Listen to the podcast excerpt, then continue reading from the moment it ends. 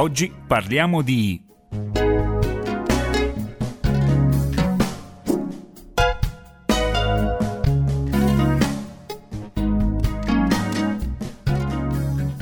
Un saluto da Raffaella Koga e ben ritrovati allo spazio dedicato alla psicologia. Oggi parliamo del ruolo importantissimo che ha il gioco nella vita dei bambini, ma lo vedremo anche da un punto di vista terapeutico rivolto a coloro che intendono risolvere delle difficoltà sociali. Il gioco è stato riconosciuto come un diritto per ogni bambino, così si legge nei diritti umani delle Nazioni Unite con la risoluzione del 20 novembre 1989. Il gioco contribuisce allo sviluppo sociale, fisico e cognitivo e in particolare contribuisce al benessere emotivo sia dei giovani che dei bambini. L'aspetto principale del gioco è il divertimento, la finzione, la sua flessibilità. Il gioco deve essere volontario, non bisogna mai obbligare il bambino a giocare. Nel gioco il giocatore sceglie cosa fare e come fare. C'è il coinvolgimento attivo, Guardare non è giocare, il gioco non ha bisogno di rinforzi, per esempio i bambini premiati avranno meno interesse per il gioco che stanno facendo. Il gioco qui inteso dovrà essere eseguito in un periodo determinato, dovrà essere un'attività volontaria, svolta all'interno di regole definite, accompagnata da senso di gioia e con la consapevolezza di vivere un'esperienza al di là della vita ordinaria. Il bambino che gioca da grande saprà scegliere cosa gli piace di più e riuscirà a definire meglio gli obiettivi della propria esistenza. Lo sviluppo di ogni individuo ripete lo sviluppo della sua razza. Nel gioco si imparano le regole della vita. Il gioco prepara il bambino alla vita. Diversi autori fanno riferimento al gioco, Freud, Piaget, Vygotsky, e individuano le principali caratteristiche del gioco. Affermano che il gioco è utile per gestire e dominare eventi traumatici, consolida conoscenze e abilità, favorisce lo sviluppo del linguaggio e promuove la creatività. Facilita inoltre un livello di stimolazione ottimale permettendo eccitazione e rilassamento e incrementa la capacità di testare e verificare la realtà. I bambini infatti che giocano molto con la fantasia hanno la possibilità di capire meglio la differenza tra realtà e fantasia Occorre saper giocare, saper spendere il giusto tempo nel giocare. Il gioco è il linguaggio dei bambini, è il mezzo attraverso il quale i bambini costruiscono il significato del mondo. È il modo migliore in cui i bambini apprendono, esprimendo al meglio cosa accade loro, e li aiuta a sviluppare abilità fisiche, mentali, emotive e sociali. Consente inoltre di creare un ambiente leggero e divertente è sulla base di queste osservazioni che possiamo dire che la play therapy utilizza il gioco come un agente terapeutico, un agente terapeutico che possiede i fattori capaci di produrre effetti positivi nel chi lo utilizza. Il gioco infatti possiede poteri terapeutici. Riprendo una frase dell'autore Schaeffer che definisce poteri terapeutici quei fattori che esercitano un effetto benefico nel cliente, nel senso che determinano una diminuzione dei sintomi o un aumento del comportamento desiderato. Ma vediamo quali sono i poteri terapeutici del gioco identificati nella letteratura riferiti alla play therapy. I bambini tramite il gioco rivivono determinate esperienze traumatiche e questo gli permette in maniera graduale di riviverle e di avere un maggior controllo su di esse. Gli adulti parlano mentre i bambini giocano. I conflitti inconsci, attraverso l'uso di giocattoli e giochi, possono essere rivelati mediante meccanismi difensivi come lo spostamento, la simbolizzazione e la proiezione. I desideri e gli impulsi inconsci inaccettabili sono trasformati in immagini e attività di gioco coscienti e accettabili, anche se spesso difficili da comprendere. Il gioco inoltre permette al terapista di modellare determinati comportamenti di vita rendendoli più adattivi. Prima di andare avanti ci fermiamo ora per un breve stacco musicale e ascoltiamo la canzone di Duran Duran Ordinary World. Buon ascolto!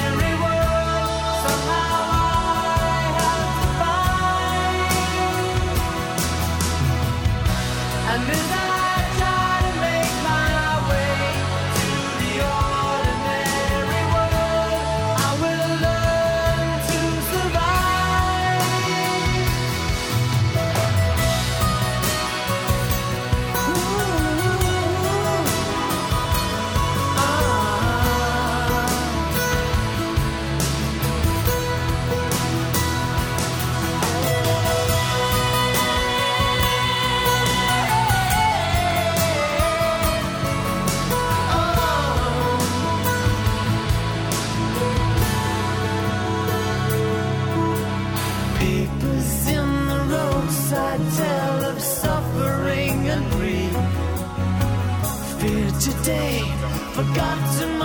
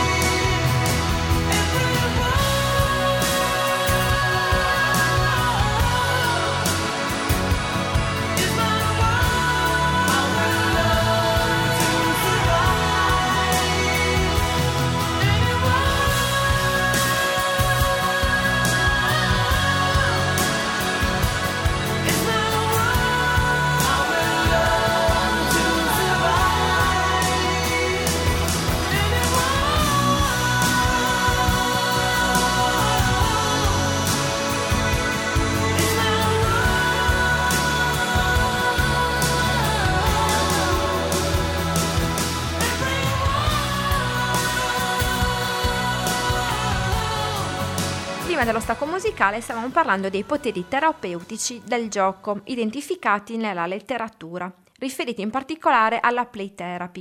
Il gioco permette al terapista di modellare determinati comportamenti di vita rendendoli più adattivi, I bambini tramite il gioco rivivono determinate esperienze traumatiche e questo gli permette di rivivere in maniera graduale e di avere un maggior controllo su di esse.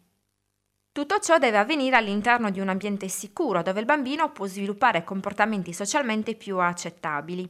I genitori che partecipano ai giochi con i loro bambini hanno maggiori possibilità di sviluppare un attaccamento sicuro con i propri figli.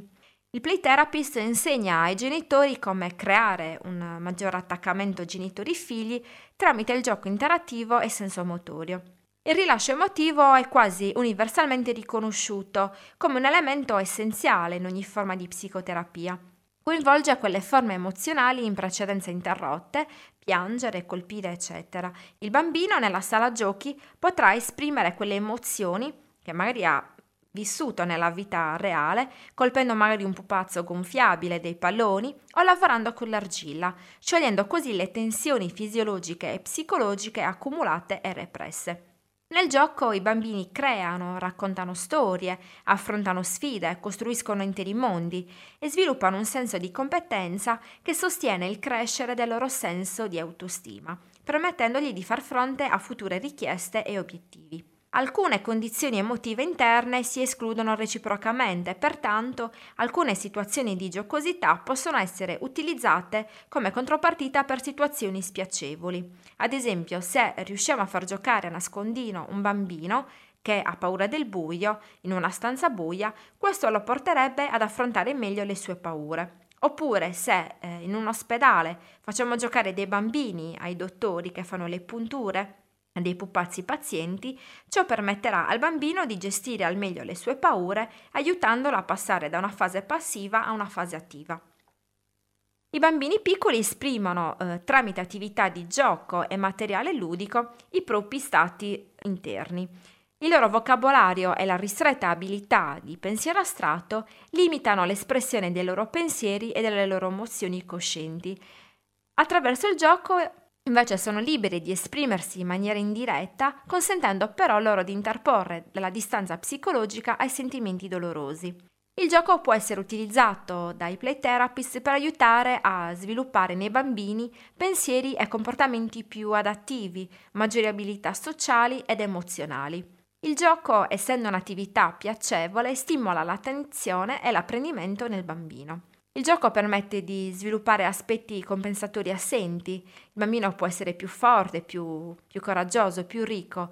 Il gioco assume una valenza sostitutiva dei desideri del bambino e diventa quindi un elemento compensatorio. Il bambino nella vita reale ha poche possibilità di controllo sugli eventi, nel gioco invece può far accadere quello che vuole, sentirsi potente e tenere la situazione sotto controllo, permettendo di sviluppare un locus of control interno. Con particolari giochi, ad esempio giochi da tavolo o di costruzioni, il bambino apprende le abilità di controllo di sé, degli impulsi e della posticipazione della gratificazione. Il gioco inoltre aiuta alla creazione del sé, il bambino accetta di essere se stesso. Il play therapist, mediante un lavoro di rispecchiamento, favorisce nel bambino la comprensione di pensieri e sentimenti interiori. L'incremento del pensiero divergente della creatività sono spesso associati al gioco. Il bambino cerca sempre nuove combinazioni e scoperte nel gioco che lo porteranno poi ad avere maggiori risorse per risolvere problemi personali e sociali. Bene, anche per oggi l'appuntamento con la psicologia termina qua. Io vi aspetto eh, lunedì prossimo alle 19.10 e in replica martedì alle 8.30. Buon proseguimento d'ascolto sulle frequenze di Radio Claritana.